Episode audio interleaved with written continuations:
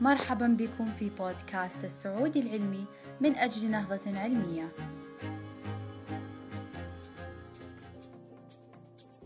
مرض إيبولا. نقل الدم من الناجين للمصابين هو العلاج الأنسب حاليا. توصلت لجنة الخبراء التي نظمتها منظمة الصحة العالمية في الخامس من سبتمبر بأن علاج مرض الإيبولا بالدم أو المصل النقي للناجين من المرض ينبغي أن يكون أولوية في محاربة التفشي المستمر للمرض في غرب أفريقيا.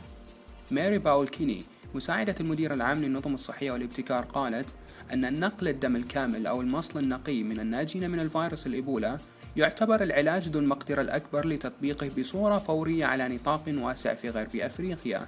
ويرجع ذلك جزئيا لحجم المنطقة المصابة والتي تعني وجود العديد من الجهات المانحة المحتملة حيث تهدف الفكرة بشكل رئيسي إلى نقل الأجسام المضادة لفيروس الإبولا من الناجين للأشخاص الذين ما زالوا يعانون من الإصابة.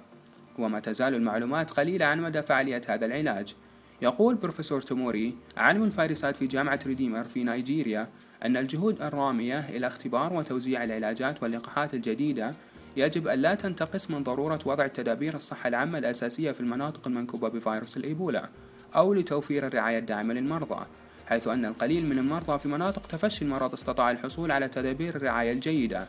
مثل حقن السوائل عن طريق الوريد والتي يمكن أن تقلل بشكل كبير من نسبة الوفيات. وقد قالت منظمة الصحة العالمية في الثامن والعشرين من أغسطس أنها تسعى لتعزيز تدابير الصحة العامة الأساسية وتحسين الرعاية في مراكز علاج الإبولة بميزانية بلغت 490 مليون دولارا.